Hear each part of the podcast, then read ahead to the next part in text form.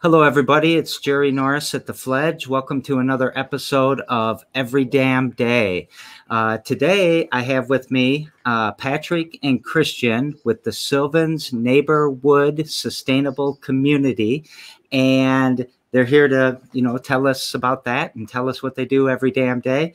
Welcome, Patrick and Christian. How are you today? Doing great. I'm pretty good. So uh, we were kind of talking before the show. This is the first time I've uh, ever had two people on, um, which I love because you know teamwork. Doing a project by yourself is usually um, not the greatest idea. So whenever you start to build a bigger team and build a bigger community, your brain gets bigger, your your skill set gets bigger, your shared experience gets bigger, um, and your you know that inclusion and diversity starts to really click and create a uh, sustainability, serendipity, strength, resilience, all of these things. So I know about your project. I'm in love with your project, and I can't wait for you to tell everybody about it. So if you don't mind, would you tell um, everyone listening or watching what your project is and a little bit about your you guys? Glad to. Um, and I really thank you for all your work, Jerry. And it's been a pleasure working with you in the past. Um, but yeah, our community uh, is Sylvan's Neighborwood. It's 22 acres just out of Chelsea, Michigan but I would I thought I would start with just my own entrance into kind of community thinking. I was blessed to grow up in a very loving family and community. And when I came out of college, I wanted to start an intentional community because I realized that in uh, in community is how we heal, and with that social support network, we can flourish. But as I started to organize it, and over actually the last ten years of organizing this community, I realized that not only can we heal each other in community, but we can heal our piece of the world we can heal the land we live on, the systems that support us, whether it be energy systems, food systems, water systems, and governance systems and how we manage them. Um, so four years ago, I met Patrick in my organizing and uh, realized that our vision for community really aligned. So we've been working on the 22 acres outside of Chelsea, Michigan, in Sylvan's neighborhood because we're in Sylvan Township, uh, to showcase what the most sustainable community might look like if you were to build it from the ground up to take advantage of all of our knowledge in what sustainable infrastructure looks like. But Patrick and I are also really committed to working with any other communities who want to start up uh, sustainable developments, whether that be on rural farmland like ours, or in communities that already exist with conventional neighborhoods and making them more resilient with food, water, energy, or social systems. So uh, really, really happy to also really happy to be on the, the, the interview today because I think it's also um, sustainably uh, uh, regenerative to engage with people who are curious about the project because it pushes us to be more articulate. So I appreciate the, the opportunity. Yeah, I, I like the pitch too. I always like it when people are working on their pitch. So I think Patrick, though, you've got a you've got more to add.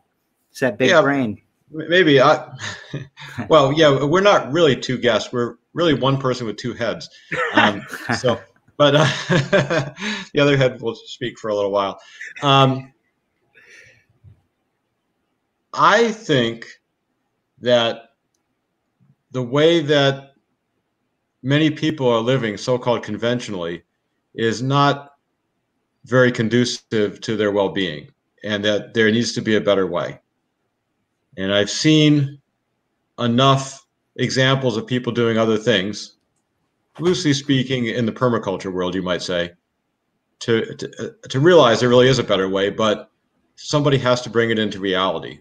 And, and somebody has to bring it into reality in a place that's visible. Um, that's why I'm so happy to have my land that's just outside of Chelsea here. Um, and we, we've had a lot of challenges um, fighting through ordinances. We were doing it last night.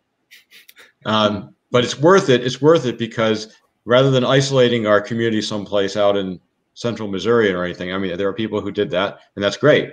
But if we really want to have an impact, and and and Christian knows, I say many times, we need a million of these. Um, it's amazing how many people, when they understand the concept, how many how attractive this is to other people.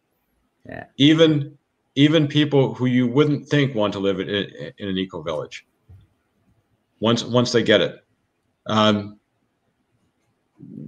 we are meant as human beings to live much closer to the land and, and, and to each other than we do.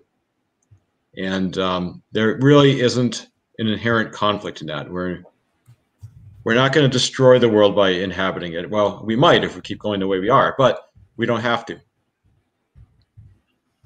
So um, I think that you know you're. I think you're right. You know, a million of these is what is going to really make an impact, and if you carry keep being uh, forced to be out in the you know boondocks for lack of a better word then it's not going to create that awareness you're not going to be able to reach as many people and what's shocked me already in our conversation is you're fighting through regulations you want to you know you want to save the environment you want to be more sustainable you want to work you know be more happy um, in what you're doing get rid of this consumerism and this capitalism without the moral compass and all of that and there's regulations in your way. So what are the powers to be? You know i don't mean to create a conspiracy here or anything but the systems are really against us when we want to do stuff like this yeah? Well, well it's not a I, I don't think it's a conspiracy i think it's right. just um, people being comfortable well the, people are not comfortable either but people being afraid of something different and the all the systems are in place to regulate what we have now. That makes sense. Yeah, they haven't thought about what we could have instead, and that that actually is a um, a primary feature of how zoning actually works, and it's, it's not very well understood. That zoning, at least in Michigan, gives you a list of permitted uses for your zoning district and a list of permitted uses for the other zoning district and the other one and so forth if you're doing something different that's not on the list, by default, it's not permitted. So it's not permitted simply because nobody thought of it before. Nobody put it on the list. Very good point. Very um, uh, insightful. But when you try to put something on the list, people get really nervous. oh, this is going to cause some unintended consequences, and we don't know what it is. They're all over the place. They can, you know, it can cause A or B or not A and not B also at the same time. And it's, it's just, there's just, um, a lot a lot of fears about something different. Um, I have to say though, again, like I said before, that a, a, large number of people, you know, privately, are not real happy with the way that we're that we're living conventionally either, though. So right. we don't know what to do. I would, oh, yeah. go ahead, Christian. Go ahead, Christian. I'm sorry, I don't want to go on. Yeah. That's all right. Uh, I also think it's a question of not only what people are used to, but we what people value, and that really links into property values too. Um, for instance, one of the things we're hoping to get within our community is allowances for tiny homes. But right now, the township only allows 1,000 square foot minimums. You have to build a home a thousand square foot or more, and a lot of people are concerned about how that will impact their home living next to communities like ours. So it's what they value, but what also they think about their property values. Um, hmm. but part of the education is that showing that this actually increases the value of our communities um, by making it more inclusive for people to move in of a variety of different types of backgrounds and of different values. And coming together in that diversity actually increases community resiliency. Mm-hmm. Some things that people don't even realize are actually already allowed. For instance, straw bale construction is, in my mind, the most sustainable construction that we can do here in our climate. That's actually allowed by the by the construction code. It's just not on people's radar. But there's straw bale homes within 10 minutes of our property on, in Chelsea.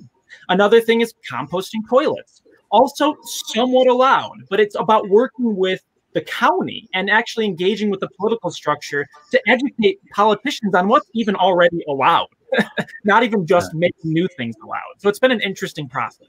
Okay. So if we came to your community and you were going to give us a tour, what, what are some of the things we would see?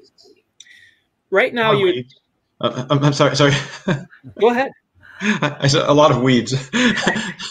no, no. There's there's some stuff going on there now. We're not permitted to uh, begin building the homes yet, but um, okay. There there there is some farming going on. Um, there's there's an area with ten sheep right now. There's about four acres of veggies produce growing, and there's about an acre of fruit trees that we planted this year. And there's a little community gathering space around an outdoor earth oven, like a pizza oven, wood fired.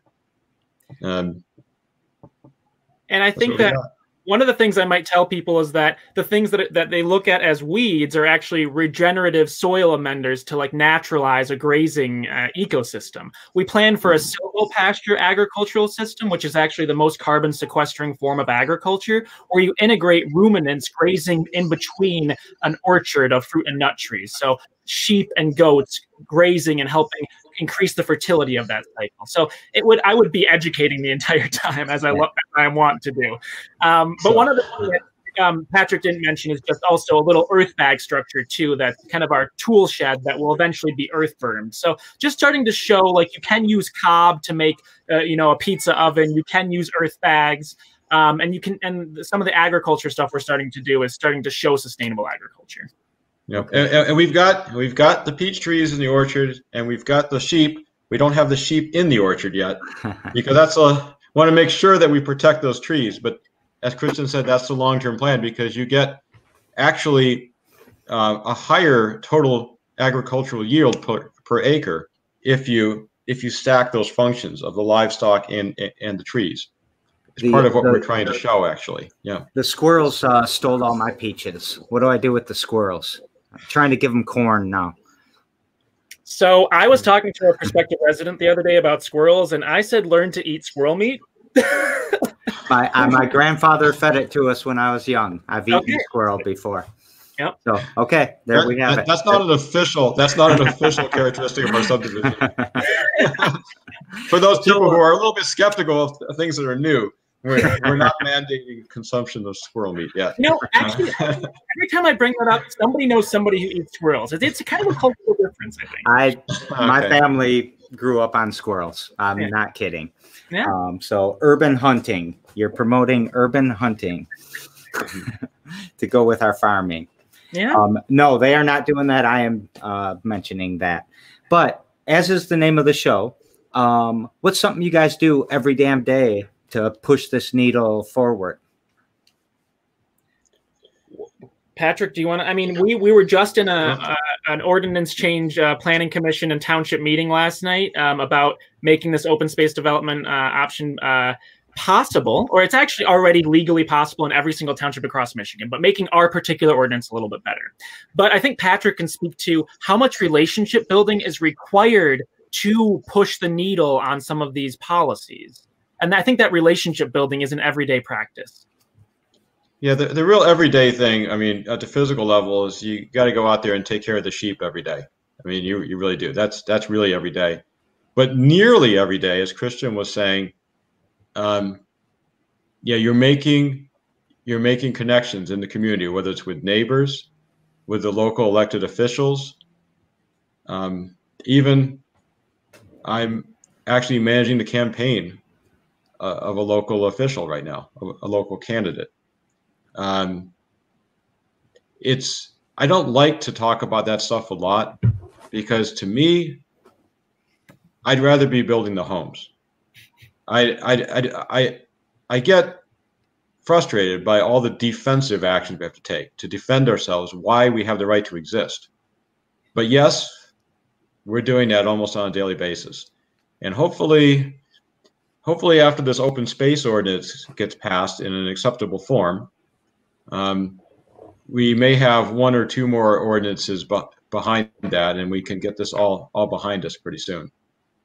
Um, then we can focus on on the real stuff. And I, I, wish right now I was building a solar array to do solar irrigation water pumping. That's what should have been done about four months ago. We'll get to it. I'd rather be out there every day doing that. So when you if you interview us next year, we're going to show you the solar panels and the and the irrigation pumping. But I think back to your other thing that you have to do every day, or that Christian brought up. Um, maybe I'll also be talking to somebody who is out there planting the fields and doing building the houses, and that would be because you guys blazed that path. So to me, I really appreciate what you're doing. I'm sorry that it's the mundane, you know, uh, conflict kind of side of it or defensive, you think you said. Um, but yeah, building the houses and all of that, uh, at least other people are going to be hassle free in the future for you. And I really get what you're, we got chickens here And I, when I people ask me, "What do you do every damn day?" It's feed the fish, feed the chickens, and take care of the cat. Those three things have to happen. Mm-hmm. It's it's feeding the livestock, but then also feeding the community by actually having those conversations. Yeah. And they feel a little conflicty, but it's maybe the compost of like maybe tough conversations in real relationships. Yeah. So uh, every show, the person from the show before has uh, opportunity to ask you a question, and then you're going to ask uh, Effie, who's on my show tomorrow, a question. And yesterday, uh, Joachim with uh, Timely Dining was on the show, and he asked the question to you um, What are you doing with what you have? Which he didn't really know what you guys were doing. And I think it's a perfect question for uh, your sustainable community. Well, um, what I'm doing with what I, I I'm I've been uh, developing my relationships uh, and planning next steps. Um, I think that uh, honestly, it's not just about building relationships for the future and thinking about how uh, prospective residents might want to live in our community, but it's also getting emotional support from those connections. So a lot of it has just been, and we're all in hard times right now um, so for me personally, it's been um, drawing on that love and support. Okay. You got anything you want to add to that, Patrick? Well, I guess the first thing that comes to mind is the land itself. That's that's what I had. That's what I brought into it. Five years ago, I bought this piece of property, not knowing what I wanted to do with it, and then I joined in intentional community group around Ann Arbor. And I got the idea, so oh, that's what I'm going to do with it. Got this great piece of land that actually is in the right place, and let's use it. Um, and also all, all the, the wealth of skills that uh, that Christian brings in when we joined forces a few years ago, as well as some of the other people who are coming closer to the core of the community now um, everybody's got a different skill, and we're going to be employing them. Whether there are people with uh, community skills, land use planning skills, financial skills, real estate background. Um, really blessed if we can make this team coalesce and use everybody's skills adequately. Um, looking forward to that. More likely over the winter. Can I just also speak to Patrick? Uh, his, his what he was bringing to is that like he really lives in this community and engages in it. Like when I first met him, I learned that he had, correct me if I'm wrong, but made like every community meeting for the last ten years, something like that. Like every township meeting for the last ten years. So like to me, that is investing in the community and its and its governance and now we're help, and like leveraging that knowledge to help make it better is what we're doing. And i just really appreciate what patrick has brought. Yeah if, if i could say that it, it is true. I mean i've been to 99 of the last 100 um, township board meetings. I, I, missed one because it got scheduled in an odd schedule and i forgot about it. Um, but i think i don't see this community as being totally distinct from the surrounding community I think it's just another another living option for people in the Chelsea community. Um, that's why we we invited all the neighbors to one of our pizza parties one time. Um, Did all of them come? No, um, about maybe eight of them came. Oh, nice. I, I, probably knocked on twenty doors, so you know, it's, it's not too bad. Yeah. So uh, now tomorrow we have Effie. She's a young entrepreneur, and you have a question that you're going to ask her. So I thought to ask her, who is her community and how is she making it stronger? And I love that question. So, um, also, as we've been doing, will you answer that question for your own selves? Patrick? okay, say the question one more time, Christian. who is your who is your community and how are you making it stronger? Who is your community? Is that is that it? Yeah. Okay. Like people, the, the people in your community and how are you making them stronger? That's a really that's a really tough question, actually.